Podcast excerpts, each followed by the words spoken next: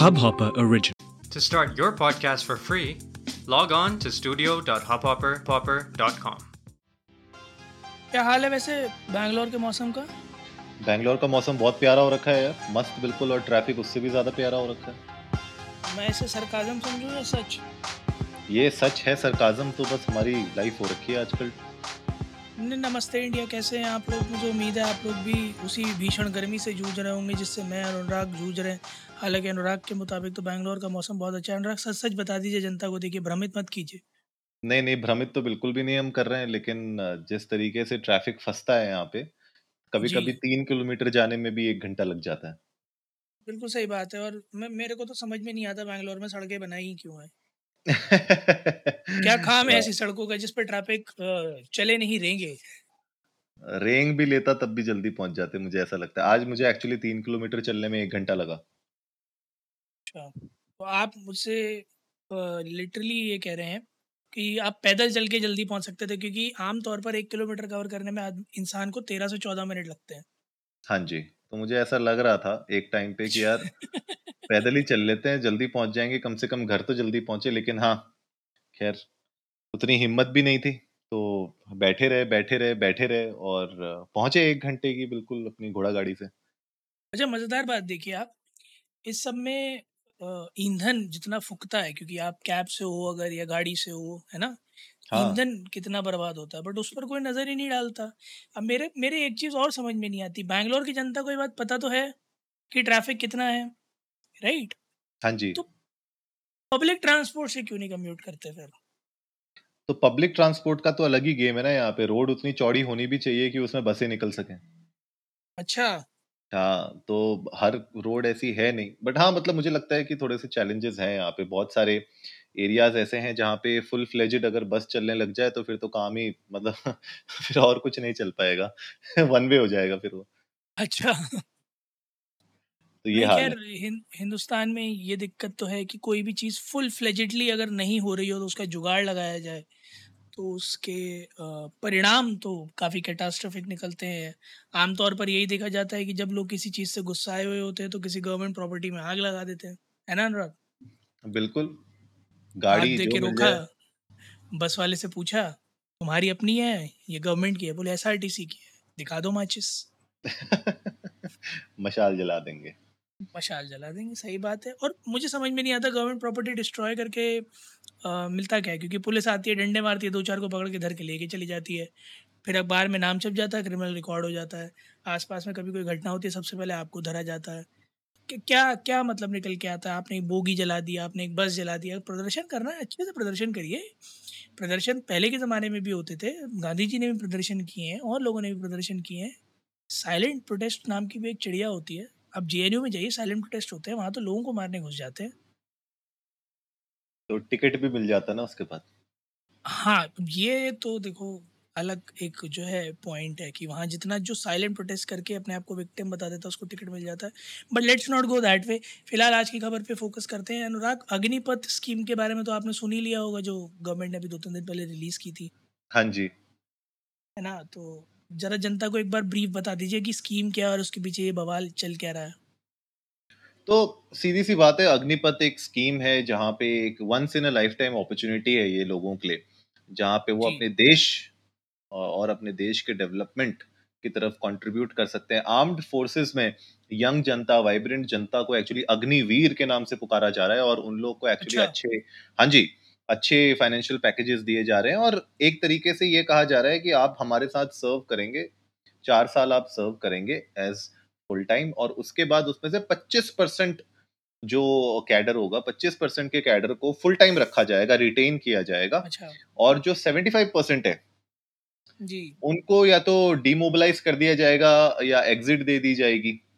Right? अच्छा। और शायद कुछ उनको पार्शियल फंडिंग हो कुछ समय के लिए उनको कुछ स्किल सर्टिफिकेट मिल जाए ब्ला ब्ला ब्ला ताकि वो अपना दूसरा करियर आगे कर सके। तो एक तरीके से आप कह सकते हो कि सेमी परमानेंट या temporary kind of government job opportunity है स्पेशली फॉर आर्म्ड फोर्सेस जो लोग एस्पिरेंट हैं उसके लिए। तो ये एक्चुअली पूरी की पूरी स्कीम है। अच्छा। और अ, इस स्कीम uh, के चलते इसमें इनफैक्ट विमेन मेन दोनों कर सकते हैं। सत्रह से इक्कीस साल तक की एज ग्रुप वाले तो ये पूरी की पूरी स्कीम है और इसमें अराउंड 46,000 सोल्जर्स मेरे ख्याल से रिक्रूट किए जाएँगे लेकिन प्रॉब्लम ये आ गई कि कुछ लोगों को नहीं पसंद आ रहा ये, तो उस चक्कर में आग लगा दी गई ट्रेनों को और भी बहुत सारे प्रोटेस्ट हो रहे हैं। तो ऐसा लग रहा है कि क्या ये प्रोटेस्ट और बड़े हो सकते हैं या ये शांत हो जाएँगे क्या है अभी सिचुएशन बहुत ज़्यादा क्लियर नहीं हो रही है, लेकिन हाँ, प्रोटेस्ट तो दबा के चल रहे हैं। अच्छा अनुराग आपने एक चीज़ नोट करी हुँ। इस स्कीम में जो सैलरीज हैं हुँ, हुँ। वो आप अगर एक बार देखते तो वो कंपेयर टू नॉर्मल सैलरीज बड़ी कम है अच्छा। Like starting from thirty thousand only हुँ, ना मैं मानता हूँ कि स्कीम में लिखा है कि चार साल के बाद अगर आप अ, किसी वजह से आप पच्चीस परसेंट की श्रेणी में नहीं आते हैं या फिर अगर बीच में कोई दुर्घटना हो जाती है तो तकरीबन बारह लाख रुपए का सेवरेंस है जो आपको मिलेगा और वो भी एक्चुअली में जो थर्टी थाउज़ेंड है उससे करीब करीब चालीस बयालीस हज़ार रुपये है उससे कट के कुछ पोर्शन जो है एक एक एक काइंड ऑफ़ प्रोविडेंट फंड में जाता है जो कि पाँच लाख के आसपास बैठता है चार साल के बाद जैसे डबल करके गवर्नमेंट आपको बारह लाख के आसपास देती है। अच्छा। जो पॉइंट मुझे एक चीज़ समझ में नहीं आई वो ये है कि ये कह रहे हैं जैसे पच्चीस परसेंट को रेगुलर कर लिया जाएगा for fifteen years of service right. पंद्रह साल की सर्विस होती है right for fifteen years of service regular कर लिया जाएगा। माई क्वेश्चन हेयर इज़ कि बाकियों को जैसे ये कह रहे हैं कि और गवर्नमेंट जॉब्स के लिए प्रेफरेंस मिलेगा। अग्निवीर कैटेगरी एक और हो जाएगी जिसको हमेशा प्रेफरेंस मिलेगा। वो जो एग्जिस्टिंग हैं जिन्होंने भर रखे हैं तीन साल से आरआरबी के फॉर्म उनको कहाँ लेके जाओगे? वो अलग स्ट्रगल चल रही है उनकी। हाँ एक्चुअली में और जो आज ये आगजनी वगैरह भी हुई है कई जगह पर उसमें कई सारे वही स्टूडेंट्स भी निकल कर आए जिन्होंने प्री पेंडेमिक एरा में यानी कि तीन साल पहले आरआरबी का फॉर्म भरा था रेलवे रिक्रूटमेंट बोर्ड का अ, मैं भी उनमें से एक हूँ बट मैं प्रोटेस्ट करने नहीं गया था अभी तो मैं अनुराग बड़ी छोटी सी चीज़ बता हज़ार रुपये का फॉर्म था मात्र हज़ार रुपये का फॉर्म हुँ। और केवल ग्यारह लाख एप्लीकेंट्स हैं तकरीबन केवल। केवल हुँ। केवल पचास हज़ार भर्ती है क्रॉस इंडिया अच्छा। हाँ और कोई कट थ्रोट कंपटीशन नहीं है, ऐसा कुछ खास कट थ्रोट कंपटीशन नहीं है। और तीन साल पहले इस फॉर्म को भरा गया था, अभी तक इसकी डेट नहीं आई है। ठीक, अगर छोटा मोटा हिसाब अगर आप लगा लो, ग्यारह लाख रुपए एक, ग्यारह लाख लोगों के एक एक हज़ार रुपये के हिसाब से, तीन साल का इंटरेस्ट जो है, वो कितना बैठता है? जस्ट कोटिंग फिगर्स है I am not saying anyone is to be blame but point जो यहाँ मेरा है वो ये है कि आप एक ऐसी कैटेगरी अगर लेके आ रहे हो जो यूथ को अपॉर्चुनिटी दे रही है अपने देश के लिए कुछ करने के लिए दैट्स अमेजिंग दैट्स जैसा आपने मेंशन किया once in a lifetime opportunity but at the same time you need to ensure कि जिन लोगों को आपने फॉर्म लेके ये प्रॉमिस कर दिया था कि एटलीस्ट उन्हें अपनी एलिजिबिलिटी क्लेम करने का मौका मिलेगा। आपको उनके बारे में भी सोचना पड़ेगा। क्योंकि कई सारे ऐसे लोग हैं जिनके घर वाले उन्हें नहीं जाने देंगे। And this is a bitter truth वो इस तरह के एग्ज़ाम्स पे रिलाय करते हैं फिर कि उनकी एक गवर्नमेंट जॉब लग जाएगी। तो उनके बारे में भी सोचना बहुत ज़्यादा ज़रूरी है। एब्सोल्युटली।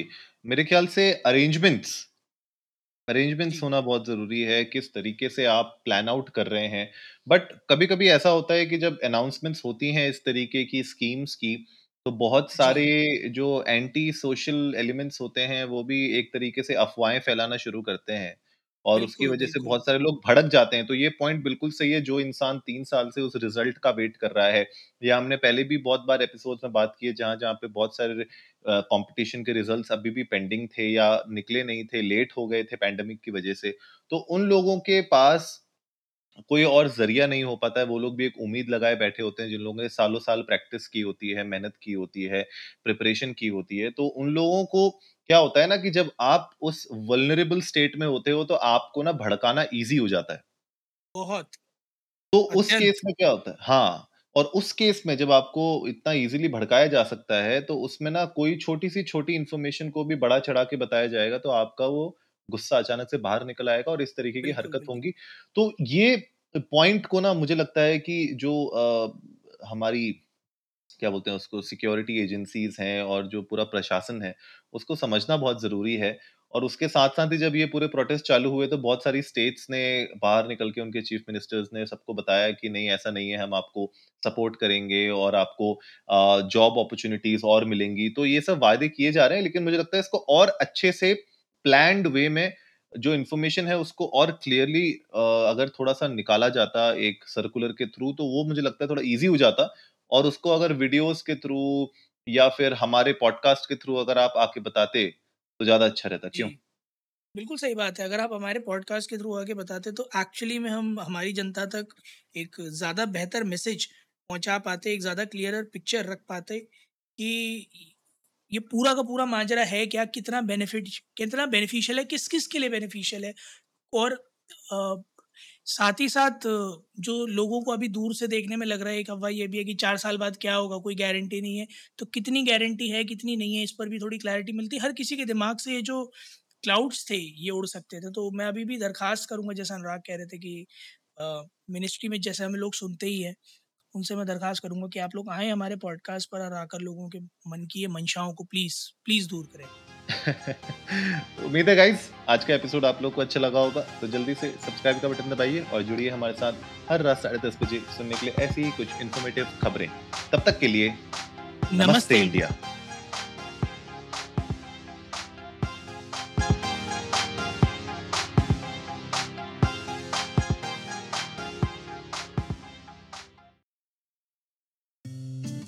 इस हब हॉपर ओरिजिनल को सुनने के लिए आपका शुक्रिया। अगर आप भी अपना पॉडकास्ट लॉन्च करना चाहते हैं तो हब हॉपर स्टूडियो वेबसाइट पे रजिस्टर करें और एक मिनट के अंदर अंदर अपना खुद का पॉडकास्ट लॉन्च करें। यही नहीं स्टूडियो देता है आपको पूरी आज़ादी कहीं भी, कभी भी अपना पॉडकास्ट लॉन्च करने की सिर्फ़ तीन आसान स्टेप्स में।